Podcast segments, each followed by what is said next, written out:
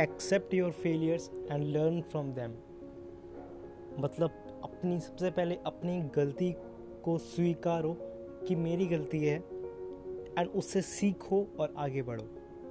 कि एक बहुत बड़ी चीज़ है जो लाइफ में आपको बहुत आगे लेके जाएगी। मतलब अपनी गलती को स्वीकारना। ये रियलाइजेशन करना हाँ मेरी गलती है।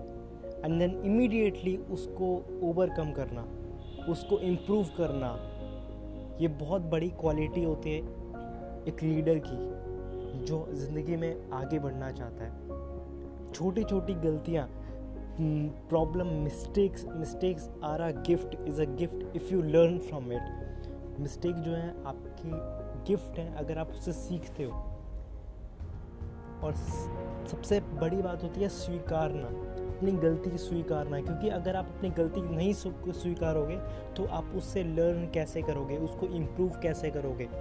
First accept your mistakes and learn from them accept your failures and learn from them